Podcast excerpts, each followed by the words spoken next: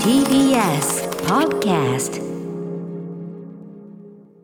時刻は8時になりました。TBS ラジオキーステーションにお送りしているアフターシックスジャンクション。ラジオでお聞きの方そしてラジコでお聞きの方もこんばんは。金曜のパートナー TBS アナウンサー山本匠晃と宇多丸さんも一緒ですお願いします,、はいご一緒します。そして今夜のお相手は映像コレクタービデオ考古学者のコンバットレックさんです。お願いします。はい、どうもこんばんこんばんは。は。さて番組では皆さんから今週のアトロク振り返るメッセージお待ちしておりますあの曜日の特集良かった。あのライブ最高だった。あの話何度も聞き返しました。などなど皆さんのハイライトもお知らせください。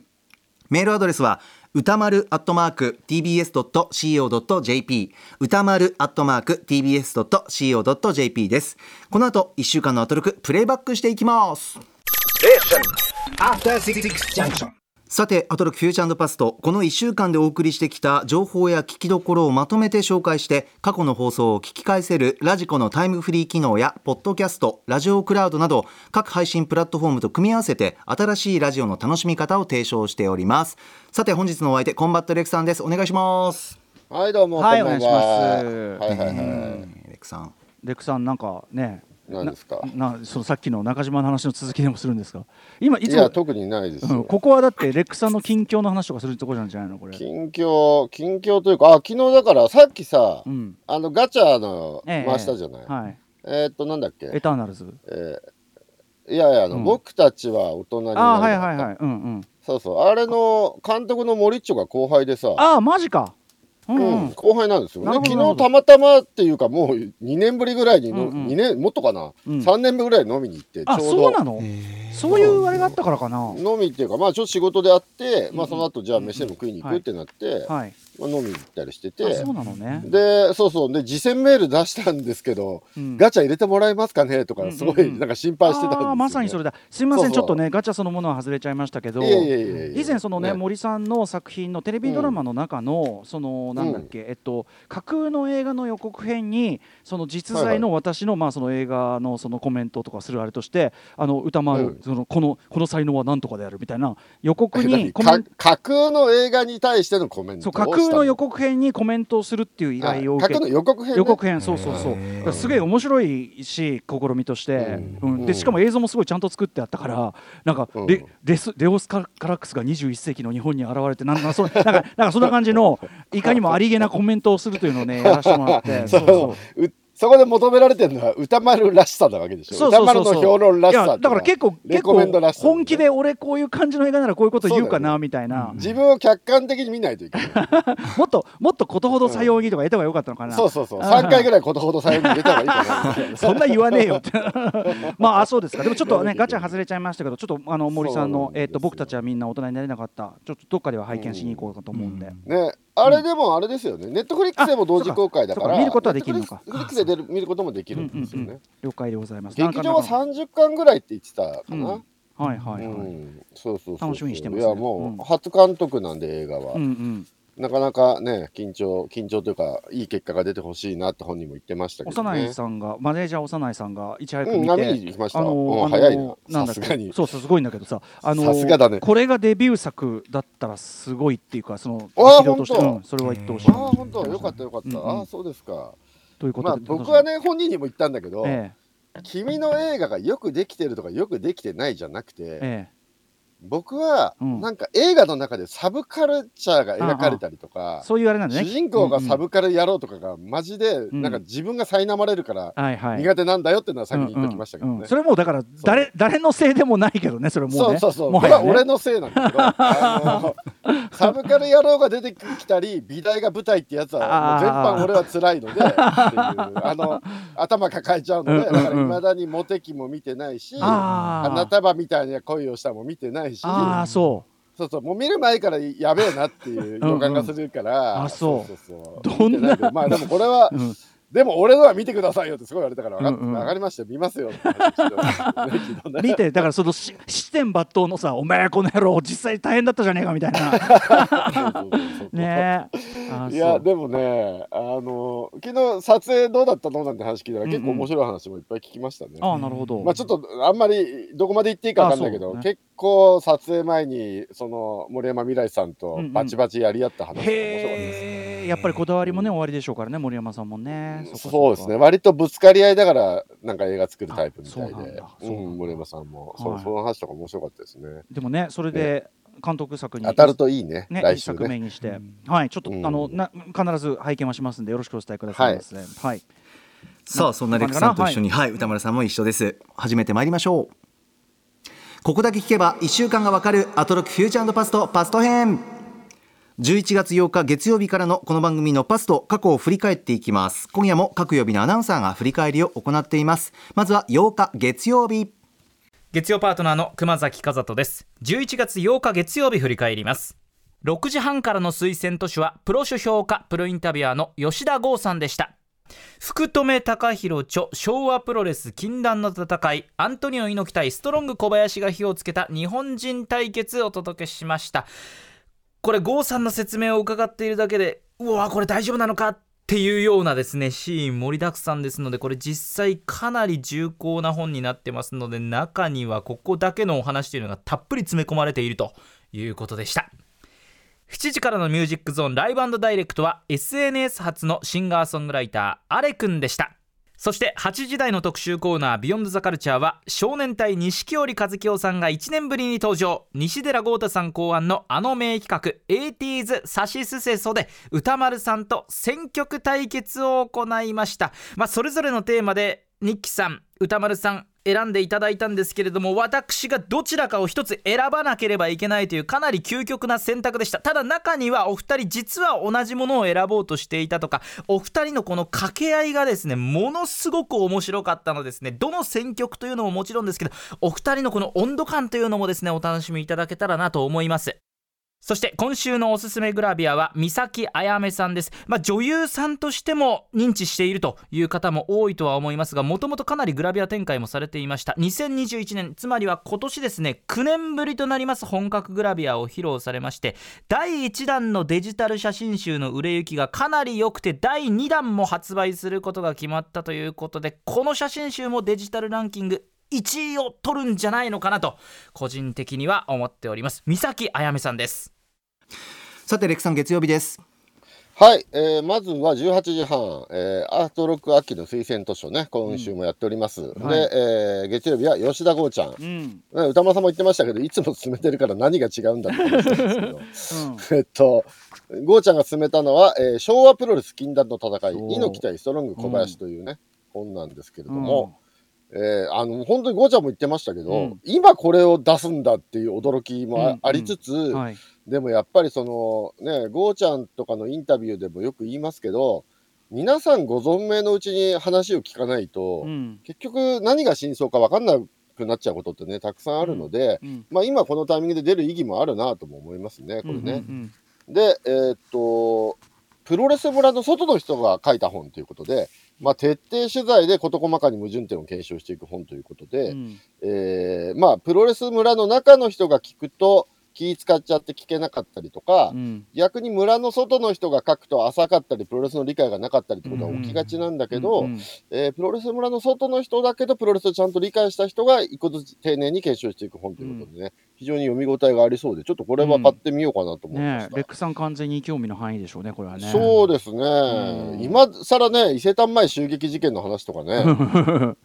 まあ検証しないでしょ普通はっていう、ねやっぱりその一種の都市伝説的にね面白おかしく語ってたとこあるけどっていうのがね、うん、まあねもう有名ですけどね。うん、被害者であるはずの猪木が警察に怒られて終わるっていうね、なぜだっていう、うん。そうですね。話ですけうど、ん。でこれ面白かったのは新間久志さんの言っていることが今まで定説になっていたんだけども、えーストロング小林さんの妹さんの証言とかなり食い違っているっていうね、でどう考えても妹さんはねあのファンタジーを作ったり守ったりする必要もない人ですから、まあ、おそらく妹さんの発言の方が本当なんだろうなとかね。うんうん。でプロレスが面白いところはこのプロレス村の中の人たちとか、うん。まあ運営側とかレスラーがファンタジーを作るためにいろんなことを、まあ言うわけですよ、うんうん話をどんどん持ってね、うんうんうん。言っていくんですけれども、うん。それが話持ったっていうのが分かったところで幻想が壊れないのがプロレスの面白いところで、あそうそう、本当はこうだったって分かると、またそれをもとに、あのファンがどんどんストーリーを構築していくので、はいはい。あの何が事実じゃなかったって分かったところでダメージを受けないっていうのがプロレスのすごいところなんですよね。なのであのこの本がいろんなことを書いていてもそれは別に暴露本とかそういうことではなくて、多分それによってまた多分新しいファンタジーが多分生まれたりもしていくんだろうなと。思うん。ですよね。なるほどね。でも確かにそれはそうかも、なるほどなるほど、はい。そうかそうか。で藤原義明がねウィリアム・ルスカを圧倒したなんていう話があったけれども、うん。それも検証していくと、うん。圧倒したわけではなかったみたいだぞとか、うん。どうもルスカと互角だったみたいだぞっていう話をうんまあうん。聞いたりしても、うん。その前に、あのー例えばあの1976年のアントニオ猪木とか、うんはい。いろんな本でウィリアム・ルスカがめちゃめちゃ強かったことの検証っていうのも同時に進んでいるんで、うんうんそのめちゃめちゃ強かったルスカと互角だった藤原ってやっぱすげえなってやっぱ聞いてて思いますしね。うんはいはいはい、うん。ね、それまでだって格闘技経験藤原義明なかったわけですから、うんうんうん。ボディービルやりながらドライバーとかやってた人が、うんまあ、ゴッチさんに教わった人が、うんうん。ルスカと互角にやれちゃうんだすげえなって思ったりとかね、うんうんうんうん。まあだから全然幻想が壊れたりってことは多分ないだろうなと思いますね。そこ込みのねこプロレスっていうこともれねね、うんうんなんか馬場さん絡みの話ですよね。新馬さんの言ってることが食い違ってるのはね、うんうん。馬場さんから電話があったとか来たとか、なんかそういう話とかですよね、あとあの世界タイトルマッチそのものがなかったとかさ、そうそうそうそうそうそう、ね。試合がなかった説ね。しかもそれをご本人にやっぱりぶつけるなんか取材者としての厳しさというかなんというか。そうですね。ね普通は気使って聞けないですよ。ねねえ、そこがやっぱ肝冷やすとこ、プロレス村の外でも中でも聞けないですよねなかなかね。うんやっぱそこはだから本当にじゃんなんていうかな正統派ジャーナリストなんですねやっぱね。うん、そうですね。うん面白い。だからあの本当あやタイトルマッチがあったかなかったか怪しいみたいなやつっていっぱいあるんですよね、うんうん力道山時代とかにも、うんうんどこどこで誰と試合してうん。うん全部勝ったとか、当時はねそういうのいぱいあたりするだって情報わかんないもんね。うん。そうなんですよね、うんそういうわかんない話いっぱいあってまあそういう怪しさで言ったらね僕の好きな千葉真一さんのねうんうん。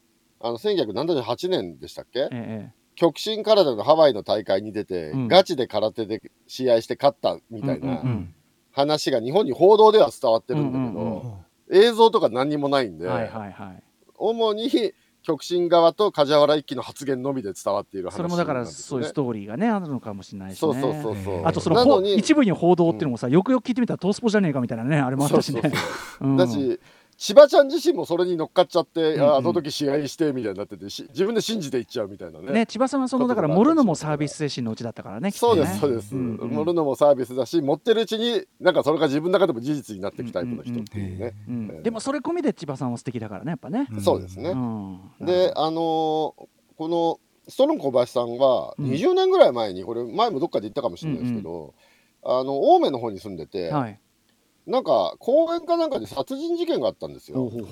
で結構大騒ぎになって、ワイドショーが取材に行ったら、ううん。近所の男性にインタビューしてて、うんうんそしたらそれがストロング小林さん。で、もその頃まだあれですか？あの竹市場とかもでそういうお茶の間のいやもう出てないです出てないです、うんうんうんあの竹市場とかも終わってもう特に10年後後かぐらいなんですそうかそうかそうか。そうですね。へでえな公園公園かなんか道端なんだけど、なぜかうん。裸のストロング小林が立ってて、え？なんかトレーニングかなんかされてたのかな？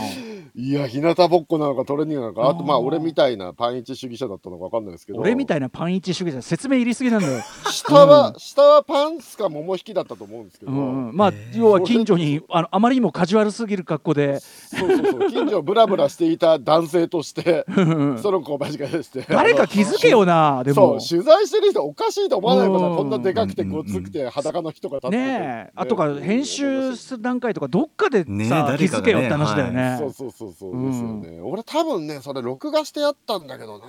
どっかにビデオテープあると思うんですけど。でも結構意外なさその業界ではすごい人が普通に取材を受けて普通に出てるパターンってまああるはあるからね。時々ありますよね。街角インタビューでね、うん。ドキュメントあの方ドキュメントが出たりする72時間でブッダブランドのニップスが普通にあのインタビュー受けてるのでみんな衝撃が走ったことありますよね。うん。せ僕5年ぐらい前に夜仕事終わってん。1時ぐらいかな家帰ろうと思って歩いてたら終電で終わって帰ってたら、うん。いきなりカメラクルーがに話しかけられておうおうあの、テレビ東京の家ついてっていいですかって番組なんですけど、えー 今からついてっていいですかって言われて。すごっついてってやるべきでしょレックのうちさ面白い。だってさレックのうち超面白かった時じゃんそれ。いや、でもさ、いや、かみさんと子供がいるから夜いきなりスタッフ来て取り出したら絶対怒られるから。いや当たり前だよ いやでもレレックこんなことあるんだと思ったら、あれだからガチでナンパしてるんですよ。いやあーーすごいそうなんなだ。びっくりしましたね。あの月曜から夜更かしで普通に沖手さんがね沖手ポリスさんがインタビュー答えたりしましたよね。あ、そう。ちょっといつかレックのうちついてくもね。であのね映像接待してあげてくださいよこれ。映像セットね、スタッフをね、あ本当ね、あ一人暮らしだったらしてあげたかった安室ちゃんの「あ」かから見るからやってくださいよ。まだ短期運転ね。30分ね。コンプレックスの Be My Baby を見なきゃいけないというルールがあるんですよ順番に来てるから。そうそうそう。はい、そして20時代。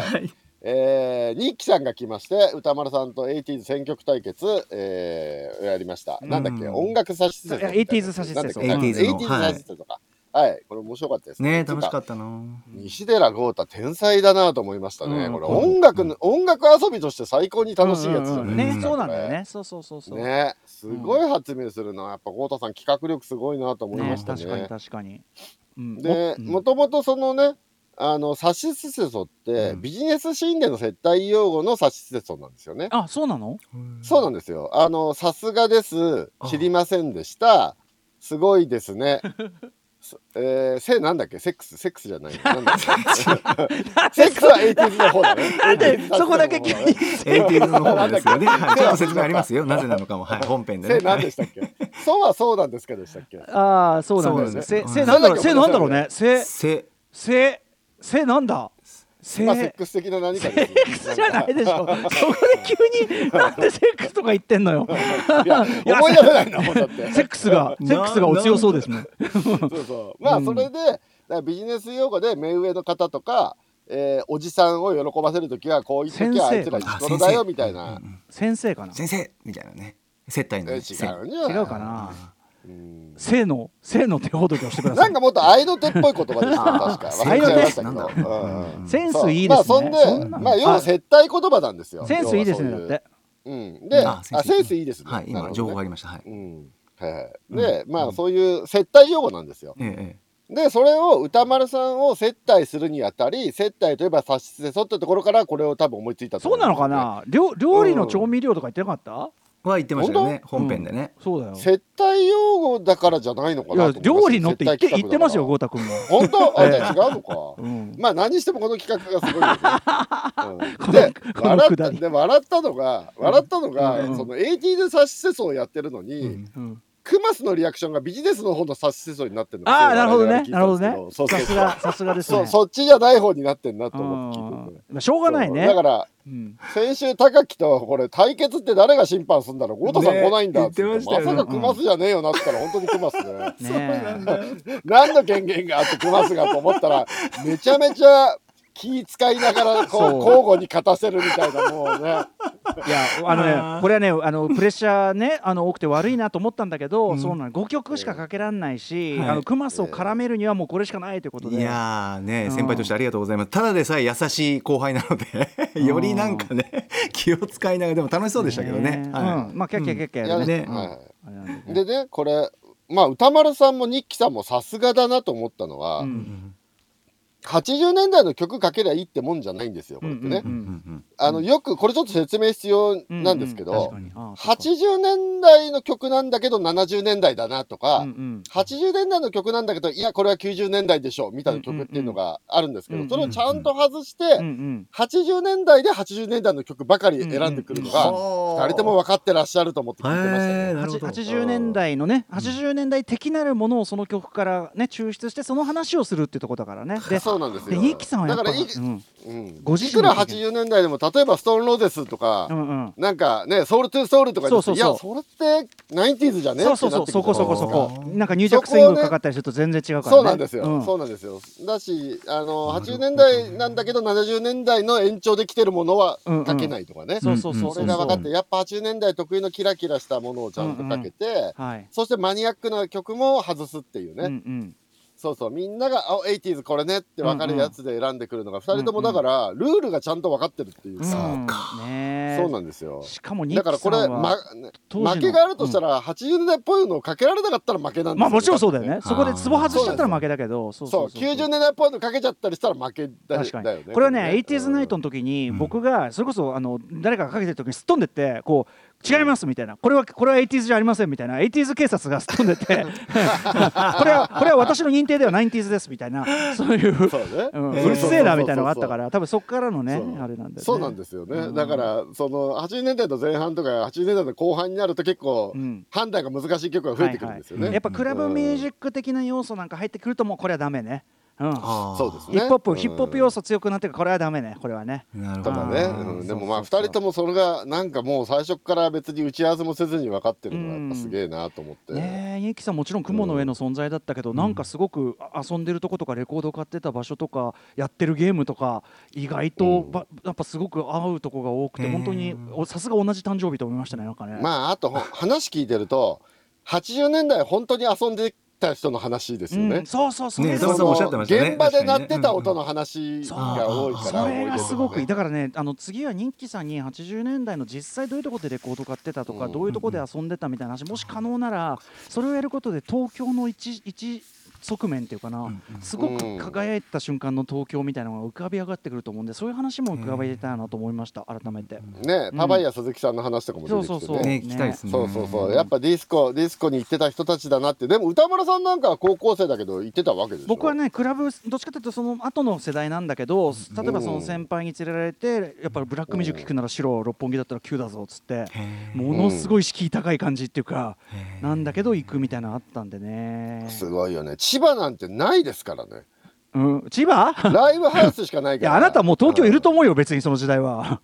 えいついつ？80年後80半代後半とかだから。あうん。後半だったらまあまあいるかもしれないですね。うん、千葉ね。千葉だ。もうもう、うんまあ千葉は何でもなんいですから、ね、千葉いや千葉千葉何千葉どうしてたの？じゃあ千葉どこで遊んでたの？い遊ぶってだからチャリンコで夜走るとかですよ。何にもないんだもん、ね、国道しかない。国道と中古車センターしかないんだもんだって近所に。パンイチ主義で。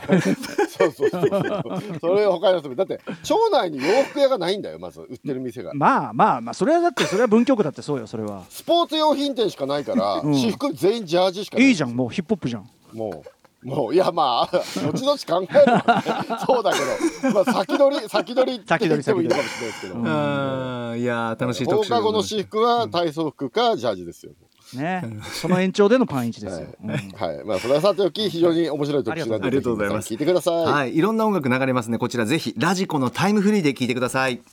さて続きましては9日火曜日です。火曜パートナーの宇垣美里です。11月9日火曜日振り返ります6時半からはアトロク秋の推薦図書月間。本日の推薦人は映画や海外文学に詳しいライターの伊藤壮さんでした。伊藤壮さんとエターナルズの話できてよかった。一切ためにはならないけれど信じられないほどキレッキレの悪口の応酬。気になりすぎます。アフタークロード読もう。7時からのミュージックゾーンライブダイレクトはパラノマファミリーのギタリストコンポーザーでマルチプレイヤーのトミー・ホンダさんが初登場でした。そして8時台の特集コーナービヨンドザカルチャーはアトロク秋の推薦図書月間特別編。今年の秋はちょっと変わったミステリー小説名付けて何これミステリーを読みふけろ特集。声優でエッセイストそして何これミステリーの提唱者池澤春菜さんとミステリー SF 評論家の草加三蔵さんとお送りしました。また読みたい本が増えてしまった。時間が足りなさすぎます。とりあえずレベル1の鋼鉄都市から手をつけようと思いますゆくゆくは神様ゲームにはい火曜日です。レックさんいかがでしょう？はい、えー、会議まずオープニングでね、えっと、宇垣さんがエターナルズ見たってんで、えらいテンション上がってましたね。そうなで、の。今週ね、えー来週か、ガチャも当たりましたんで、うんエターナルズの話がね、はい。当たらなかったら私ょっとどうなるの 5, か5万までは出そうかなって言ってましたからね。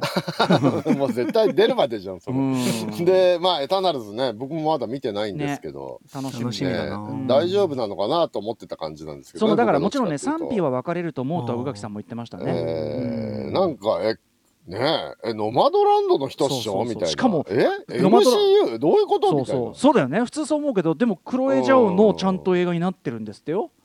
クロエジャオの映画になっってって MCU になってるんですか？それそそれもなってるっていう。うでもさそこがちょっと分かれるところなのかもしれないけどだから、まあ、あれじゃあない MCU じゃないっていう意見もあるんだじゃあ。あの明快痛快アクションみたいなまあチャンチーがそっちに振り切ってたから、うんうん。まあねうん両方あっていいってことだと思うけど、うん、なるほど、ね、楽しみにしてます、うん。ね歌丸さんはね箕輪田君は歌ねノマドランドわかんないでしょ。好きじゃないでしょ違うどうせみたいな。黒黒黒エジャ違う黒エジャオのテイストとか嫌でしょっつったら「いや僕ノマロンド大好きですよ」って言うのはすいませんじゃあ。意外だへねへ偏見でした。意外だね箕輪田君、ね、僕は正直ねなんて言うんですか。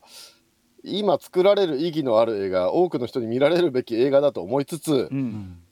いやーやっぱもうちょっとエンジン積んでくんないと僕は苦手だだなみたいなところからだからあれでしょ？ょあのローマ見た時にさあのあいつをあいつを退治するシーンがないみたいなね。言ってましたねレックさん。あそこまで、あいつ。あそこまでカンフーの才能をね感じさせておきながら。言ってた。あいつね。おきながらあの確かにあのフフルチンフルチンフルチンカンフーでしょ？フルチンカンフー。そうそうそうそう、ん。野郎もね体幹の強さをねあんだけ描いといてなんでカンフー覚えないんだろうな 体幹の強さを描いている。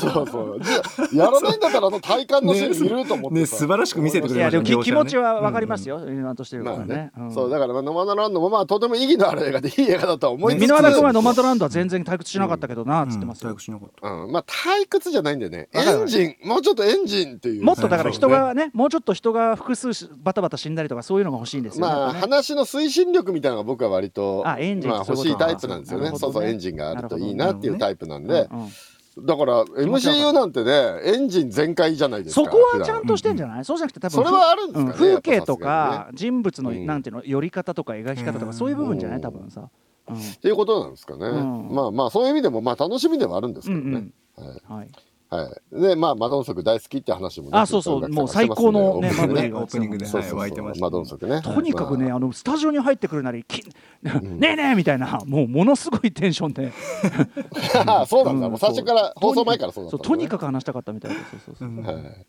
まあマドンソクね知らない方もいらっしゃいますかね、ええどうなんですかね、えーままあマドンソクなんだろう入門にはいいみたいよ、でもそういう意味では。実写版山の不動みたいな感じの人ですよね。生のラオが唯一恐れた男ね。あの北斗の拳の。そうそうそう。うん、はいラオが唯一恐れた。例えに山の不動。例えによって万人に分かりやすくなったとは限らないパターンですね、これね。あ、そうですか。まあ、北斗の拳読者には分かりやすくなったと思います。まあ、北斗の拳読者は大体魔導足知ってるだろうと思いますけど。ああ、そういう順番。まあそれはさておき。うんうんはい、それはさておき、18時半、はい、えー秋の推薦図書、伊藤壮さん面白かったですね。うん。で、まずね、えーお開始からしばらくの間はエターナルズで宇垣さんと共鳴するところから始まり、ご紹介いただいた本がアフタークロードという、そね、これ非常に面白そうな、ううん。ん大変優れた文才文才であの不毛な口論が口論が永遠と続く様を描いているっていう。ね、この本を読んでも一つも成長しないバカになるって言ってましたね。ね、でもそれこそが、何も身にね、なりませんっていう、でもそれこそが文学の描くことだってね、確かになってそう。と言ってましたね。うんまあでもね、ダメな人文学の系譜みたいな話されてましたね。うん白芸とか華麗なるギャツビーとかね、なんかいろいろされてましたけど、ほんまあ確かにエンタメ作品ってダメな人のダメな様を見て救われる側面もありますそうだよね。よね。本当そうそうまあそれで言うと漫画なんかだと例えばさあの青い炎の炎燃える君にみのダメさを見て救われたりするじゃないですか、そうね。笑って救われたりとかね、うん。やる気待ちだとか言ってね。大の字になってるの見て救われたりするわけですベストのさ千葉哲也先生のその野谷松太郎の主人公の松太郎なんて人間のクズですよ。人間のクズですよマジで。本当に、まあひどいですよね。ひどい野郎ですよ本当に。ひどいですよね。うん。でもやっぱそうなんでね。そうん。だから実際に横にはいてほしくないけどね。うん。うん。まあだしまあそのねなんか本を読んだら得しなきゃいけないとかあ。役に立たなきゃいけないっていう考え方自体が貧しくもそうそうそありますしね。れはもうそれはもちろんそうでうん。すついついつないついそういうね方向でねやっちゃうけど。うん。自己啓発本とかビジネス本みたいなね。よし得しようと思ってね、うん。読む本みたいなのばっかりだとやっぱね、うん。どうしてもきついですもんね。ついついね僕らも例えば紹介するときにそういうところをフックインしがちだけど、もちろん本当はそうなんだ。そうそうそうそうだから例えばハロウィンの話するのもちろん今回のあれは社会性もあるけど、でも一番上がるのはやっぱりトントントントントントンがちょっと食い気味に入ってきた瞬間の音楽がね。あの瞬間だよみたいなね。わかるそうそう。だから役に立たなかったり身にならないってことが豊かさですよねやっぱりね。確かにね、そりゃそうだ、はい。うん、あちょっとすみません。火曜日ちょっと厚めになっちゃいますけど、えー、19時台、ライブダイレクト富本田さんすごい良かった。かっこいいよね。かっこいいいやー素晴らしかったですね、うんなんつうんですかね、うん。チルポップとかうん。なんですかね、まあ言い方ローファイヒップホップチルポップそのあたりのあれもありつつでもローファイヒップホップ感はありましたね、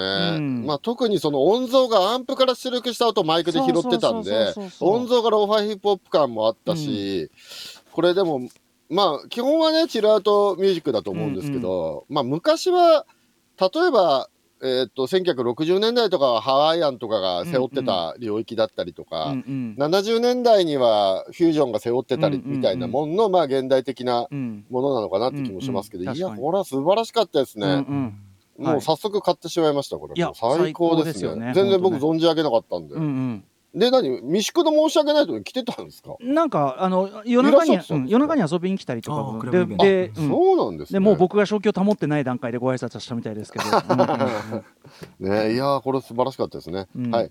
そして、えっ、と、20時代。えはいっと、な、なんていうんですか、何これその、ちょっと変わってますね。はい、あ、メール。こちらは、えーラジオネームキラキラ星さんです。池澤さんご自身が提唱される何これミステリーについて皆さんご存知ないですかね？と圧をかけてくるところがまず最高。そんな無敵っぽい池澤さんが頼りにする草加さんは一体何者なのかと期待が高まります。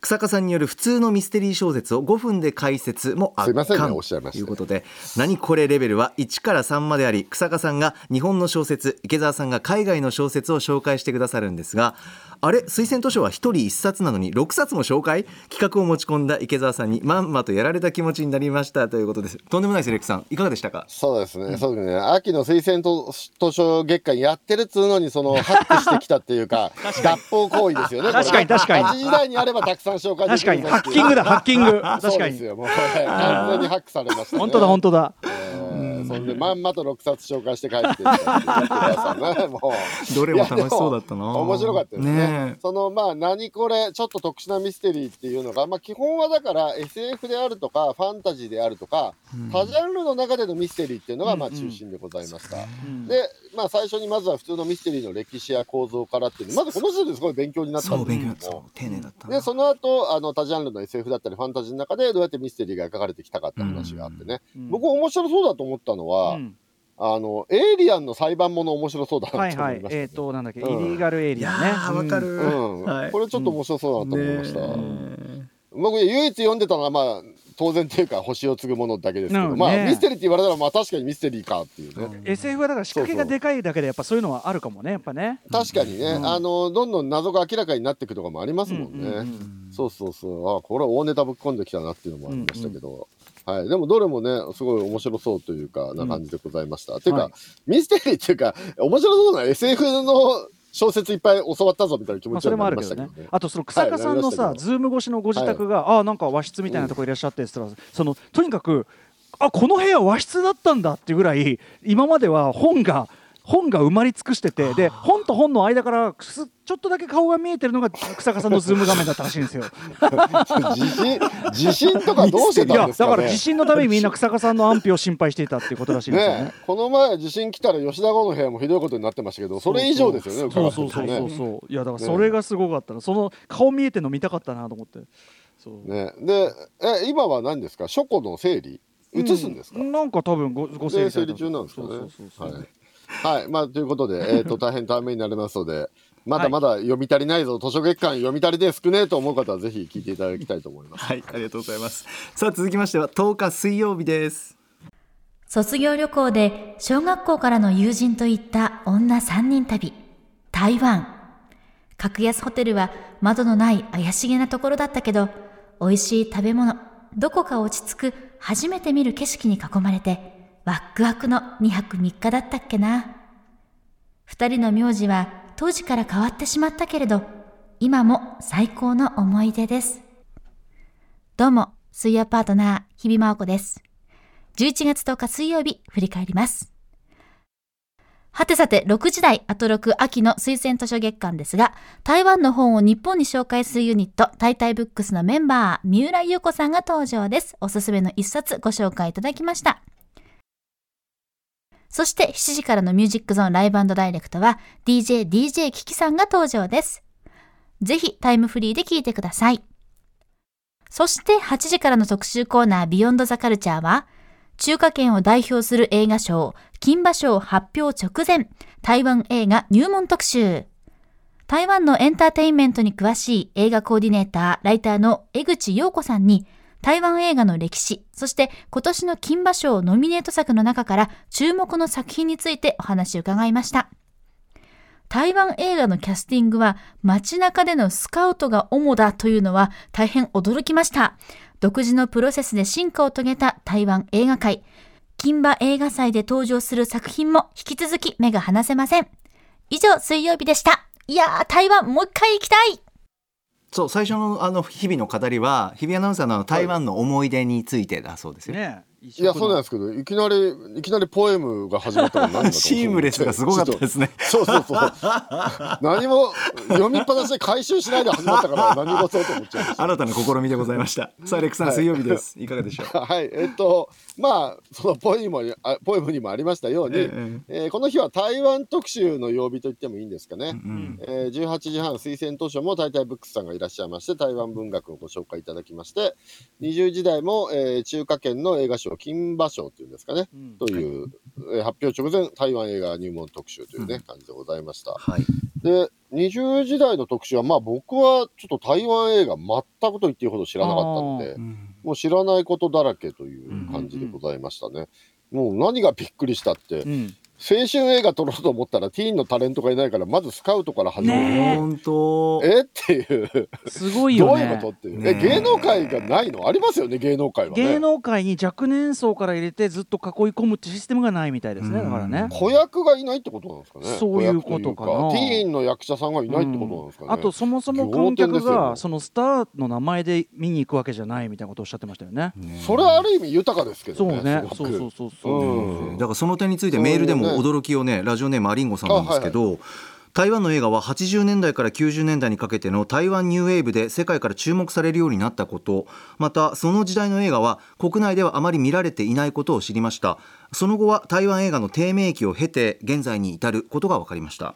特集の中で印象に残ったエピソードは台湾では若者の俳優を使い映画を制作する際作品に合った俳優を街でスカウトしていることが多いということ。また撮影が終わると学業に戻り俳優業を継続しないこと。そして学業を終えたら再び俳優業をする人もいる。という話に大変驚きました。その中で過去に発掘された俳優が現在は有名俳優になっている。という話にも台湾映画の可能性と素晴らしさを感じました。金馬賞ノミネート作品をはじめ過去作も面白そうな作品ばかりで改めて台湾映画に興味を持ちいろんな作品を見てみたいと思った特集でしたということですはいねだってそんなさ青春映画にさ、スカウトして連れてきてさ、ちょっと光るものがある？役者さんでいたらさ、うん日本だったらもう事務所が囲っちゃってさ。うん。もう金の卵みたいなさ、うんうんうんもう闇のブローカーたちがほっとかないわけじゃないですか。闇のブローカーって闇じゃねえよそんなイメージなんです。か？闇じゃねえ違いますかね。まあ違うし失言でしたね。すいやででももまあねそういうのは、うんそういうのがないんですね。そういうことみたいねね。そうなのよ。また学業に戻るってさ。うんうん。まっとうよね。で大人になったら判断してくださいってね。そうそう、だから大人たちも才能あると思ってもそいつに学業をやめさせて芸能活動に専念させて人儲けしてやるぞって大人がいないってことでしょだって日本なんかさその若いうちの、ねまあだいぶ良くなったかもしれないけど、うんねちゃんと勉強もさせずにさ、やったりとかって結構問題だったじゃない。学校も行かせずにね。そうそうそうそう。ねやったりしますけど、うんすごい健全だなと思いましたね。藍色夏恋ののグイルンメイさんも、まあ、今やもう中華圏を代表するスーパースター女優さんだけど、あ、はい。最初はスカウトだったんだみたいな感じで。ね。うん。いやだからなんかなんか社会社会が素晴らしいっていう感じが聞いててしましたねそれは。ね。でなんかか金馬賞残念なことにちょっとね今中国台湾関係が緊張状態になってちょっとうんうん形が変わっちゃいそうみたいな話ありましたけどうんうね、ん、うんちょっとその何ですか文化面の交流はねそうそうそう。あんまりそういうのに巻き込まれてほしくないなと思いますね。チャンネルが消えちゃうのがねなんかあんま良くない感じしますよね。そうですね、うん今までずっと一緒にやらせたのが素晴らしかったんで、ね、そうそうそうそうそう。なんかね、そこも介入しちゃうんだ。残念だなっていう感じですねこれは。うんうん。はいそんな感じでございます。ありがとうございます。さあ続きましては11日木曜日参ります。木曜パートナー TBS アナウンサーのうなえりさです11月11日木曜日振り返ってまいります。6時30分からのカルチャートークはアトロク秋の推薦図書月間ということでゲームジャーナリストのジニさんが登場。ほぼ日刊糸井新聞編。岩田さん岩田悟はこんなことを話していたを紹介していただきました。え本はもちろんなんですけどジニさんが紹介してくれた、まあ、今はまだスチーム版しか出てないということなんですがインスクリプションっていうゲームがもうめちゃくちゃ面白そうだしジニさんにとっても2021年のベストになるかもっていう話があったのでこちらはぜひ早速お家帰ったらダウンロードしようと思ってます。そして7時間のミュージックゾーンライブダイレクトはシンガーソングライターのフォイさんに取り下ろしのスペシャルライブ音源を披露していただきました。さらに8時台の特集コーナービヨンドザカルチャーは B リーグ最高特集。バスケットボールライターの大西レオさん。そして川崎のプロバスケットボールチームブレイブサンダースの専属アリーナ DJ DJ セクヤマさんに大変革を迎えているリーグのお話や地域のカルチャーとのつながりなどお話を伺いました。まず大西さんに話してもらった B リーグの2026年へ向けたリーグ再編への取り組みがすごいなって思いました。B リーグってもうこれだけ大きくなってきたのにさらになんだろうね国内でのその野球サッカーそしてバスケットボールをもっともっと人気にさせるぞっていう動きのなんか気概を感じてすごいなと。2026年へ向けて楽しみだなと思いました。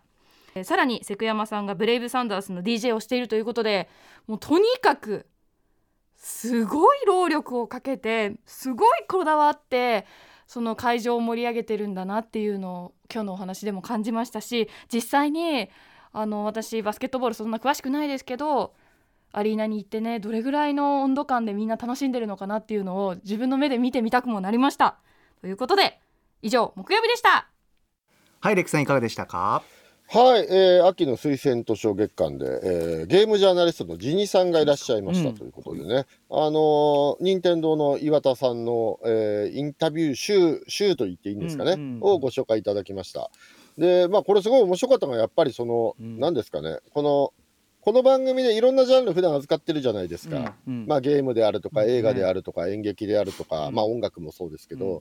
その各コーナーいろんなその何ですか文化を紹介してくれるスペシャリストの人が推薦図書やってくれるのすごい面白いなと思って。うんうん。そうそう。あの文学の紹介とかもまあもちろんねあのこの機会にいいとは思うんですけど、うんうん。そのジャンルをより深く理解するための何かこういうね、うん本を紹介いただくのがすごくいいなと思いま確かにした。確かに、うん。でまあ岩田さんって言ったらもう伝説的なね、えー人ですけどね、うん。あのもともとはねあのプログラマーから始めて、まあ、うん。経営者としても天才的だったっていうのでね、あの任天堂の山内宏さんがねうん。後目を譲ったっていうね、うん。まあ、それも大英断で当時ものすごい話題になりましたけどね。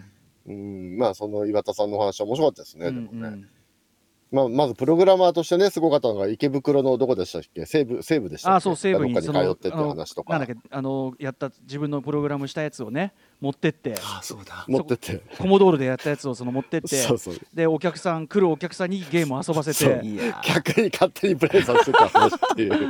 ね、でも店員さんもねそれやっぱりちょっとこうちゃんと乗ってきてくれてっていう。なんかねいいよねはいなんかね。あと有名なマザー2がね、うん。もういつまでたっても完成しなくて、うん。4年間開発しても全く完成のめどが立たないマザー2がもうやばいんじゃないかっていうんで、うん。岩田さんが見に行ってで一通り見て、えーこのまま修正したら2年かかるけどあの作り直していいんだったら半年で作れますって言って、まあ実際半年でね形にねして。えマザー2救世主だね本当ね。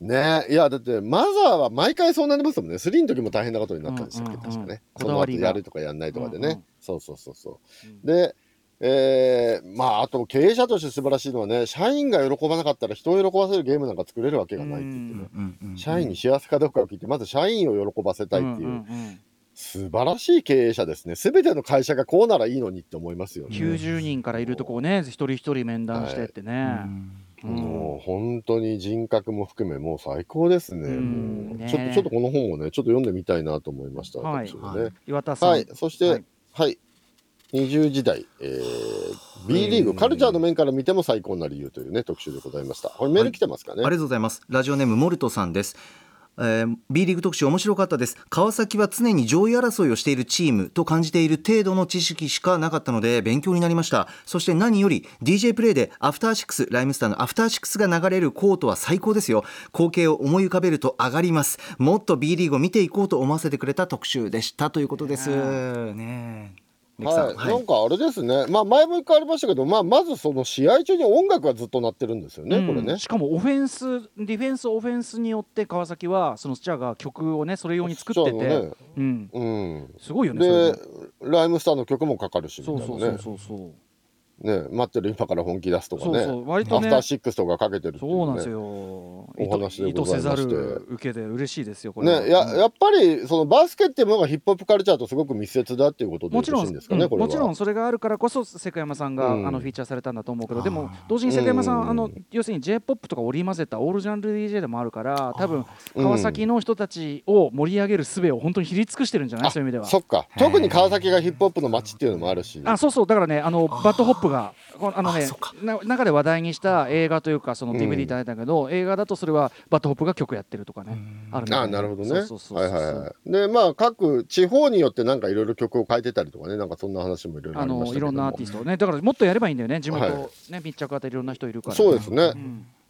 っていうようなまあ今の現在のシーンがよくわかる特集でございましたので興味ある方はぜひ聞いてください、あとお菓子が美味しかったです本当に。おかしいね、そのシーンもね、聞きどころでございます。いろんな音楽流れますね、ラジコタイムフリーでぜひぜひ。さあということで本日振り返りで紹介した各コーナーラジコのタイムフリー機能やスマホアプロアプリラジオクラウド Spotify アンカーなど各配信プラットフォームのポッドキャストでもお楽しみいただけます。ここまでアトロクフューチャーパストパスト編でした。この後は来週1週間のアトロクの予定まとめてお知らせします。ではここから来週1週間のアフターシックスジャンクションの予定を一気にお知らせします。まずは15日月曜日。6時半の推薦図書は Creepy Nuts のお二人。Amazon Music 限定のポッドキャスト番組 Creepy Nuts の未来を守りたいコンプラタイムコップの収録のために訪れる二人におすすめの本伺います。そして7時はギタリストシンガーソングライター Rei さん。そして8時はイキリ言動文化祭編フィーチャリング Creepy Nuts。文化祭は学生生活の中で最もイキリが発動する行事。あなたの記憶にある文化祭にまつわる様々なイキリの思い出やエピソードを送ってください。メールの宛先は歌丸アットマーク tbs.co.jp 歌丸アットマーク tbs.co.jp まで。投稿が採用された方には宇多丸さんと Creepy Nuts のお二人がサインした特別仕様の番組ステッカー差し上げます。締め切りは15日月曜日のお昼まで。続いて16日火曜日。6時半からの推薦図書は芸人で漫画家の空手家矢部太郎さん今年も来てくださいます。そして7時からはオリジナルラブコレクターズのメンバーとして80年代から活躍してきた織誠さんのソロユニットフランシス。そして8時はアニメーションの演出について一回とことん突き詰めて考えてみる特集 by 藤津亮太。17日水曜日です。6時半は不定期企画漫画家さんいらっしゃい。漫画映像犬には手を出すなの作者大原澄人さん。7時からは新人 DJ にして OL 界のリビングレジェンド DJ ヒービーによる月1企画嵐 DJ ミックスです。そして8時からは TBS テレビが主催する短編映像アワードデジコン6ジャパンが今年もやっぱり面白かった。なのでその面白さと意義をちゃんと語っておく特集。ゲストはアニメーション作家の伊藤雄一さん。さらに今年のゴールドを「骨紙」という作品で受賞した矢野穂波さんとジャパンディズィーアワード部門を受賞したユニットケドモンのメンバーも出演していただきます。18日木曜日です。6時半からの推薦図書はとんでもない熱量を放つただのオタクこと女優の蒼井優さんと菊池亜希子さんがコンビで登場。7時は月1レギュラーで盛り上げ番長の d j k o さん。そして8時は国産 RPG クロニクル特別編伝説の漫画編集者にしてあの名作 RPG の仕掛け人ドクターマシリトこと鳥島和彦さん生インタビュー。クロノトリガーと V ジャンプの時代編。漫画家鳥山明さんの担当編集者でありドクターマシリトとしても知られる、えー鳥島さんはドラクエ FF にも深く関わりまたゲーム雑誌 V ジャンプも立ち上げた。日本漫画誌そして日本 RPG 誌にも名を残す超重要人物。そんな鳥島さんに国産 RPG クロニクルシリーズの案内人渡辺則明さんが生放送でインタビューします。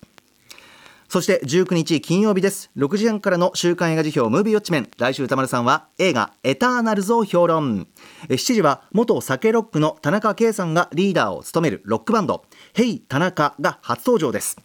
8時からは1週間の番組を振り返るアトロックフューチャーパストです。脚本家で映画監督スクリプトドクターの三宅龍太さん来てくださいます。さてレックさん歌丸さんお待たせしました。来週いかがでしょうか？いやいやいやいや、来週すごい一週間ですね。ちょっとね、どの曜日もすごい面白か盛りだくさんだ。だよね。何これ？スペシャルウィークやめたんじゃなかったっけ？みたいうんなんかね何これ？みたいな。たまたまこうなっちゃったえーとまず、はい。まあ、順番に言っていくと、まず月曜日は、えー Creepy Nuts が6時に来て9時まで帰らないわいやしかもその後ポッドキャスト居座撮り続ける。すごい大変なんですよ あ、そうだね。一緒にやるんだ。最高ですねじゃあ、ずっと一緒なんですね。んいやー、これはもう絶対面白いやつね。宇多丸さん、後輩と絡むやつ、俺割と好きだからね。面白いですね しかもね、あの後輩に舐められる歌めるっていうのがね、聞けるからいやもう今もうクリーピーナッツさんもうねすっかりもう大きくなる。我々なんはですけどなんでその下で出て聞くんだよ。で、えーっと、火曜日、織誠さんも楽しみですし、えー漫画家さんいらっしゃいで、えーっと、大原澄人さんいらっしゃそうです。はい。エルビスエルビス・コステロも絶賛。あこれは水曜日か。ごめんこれごめん。これ水曜これ水曜うん。そうですね。はい。これ水曜だね。うん。はいはい、ごめんなさい。ね。あ、火曜日8時、あれだ、アニメーションの演出についてとことん考えてみるんですね。富士山特集これも面白そうですね。んはい。で、水曜日が今言っちゃいましたけど、大原澄人さんいらっしゃいまして、えその後デジコン6もこれ毎年ね、面白いですよね、デジコンね。うんうん。はい。で、伊藤祐一さんね、おなじみの伊藤祐一さんもいらっしゃいます。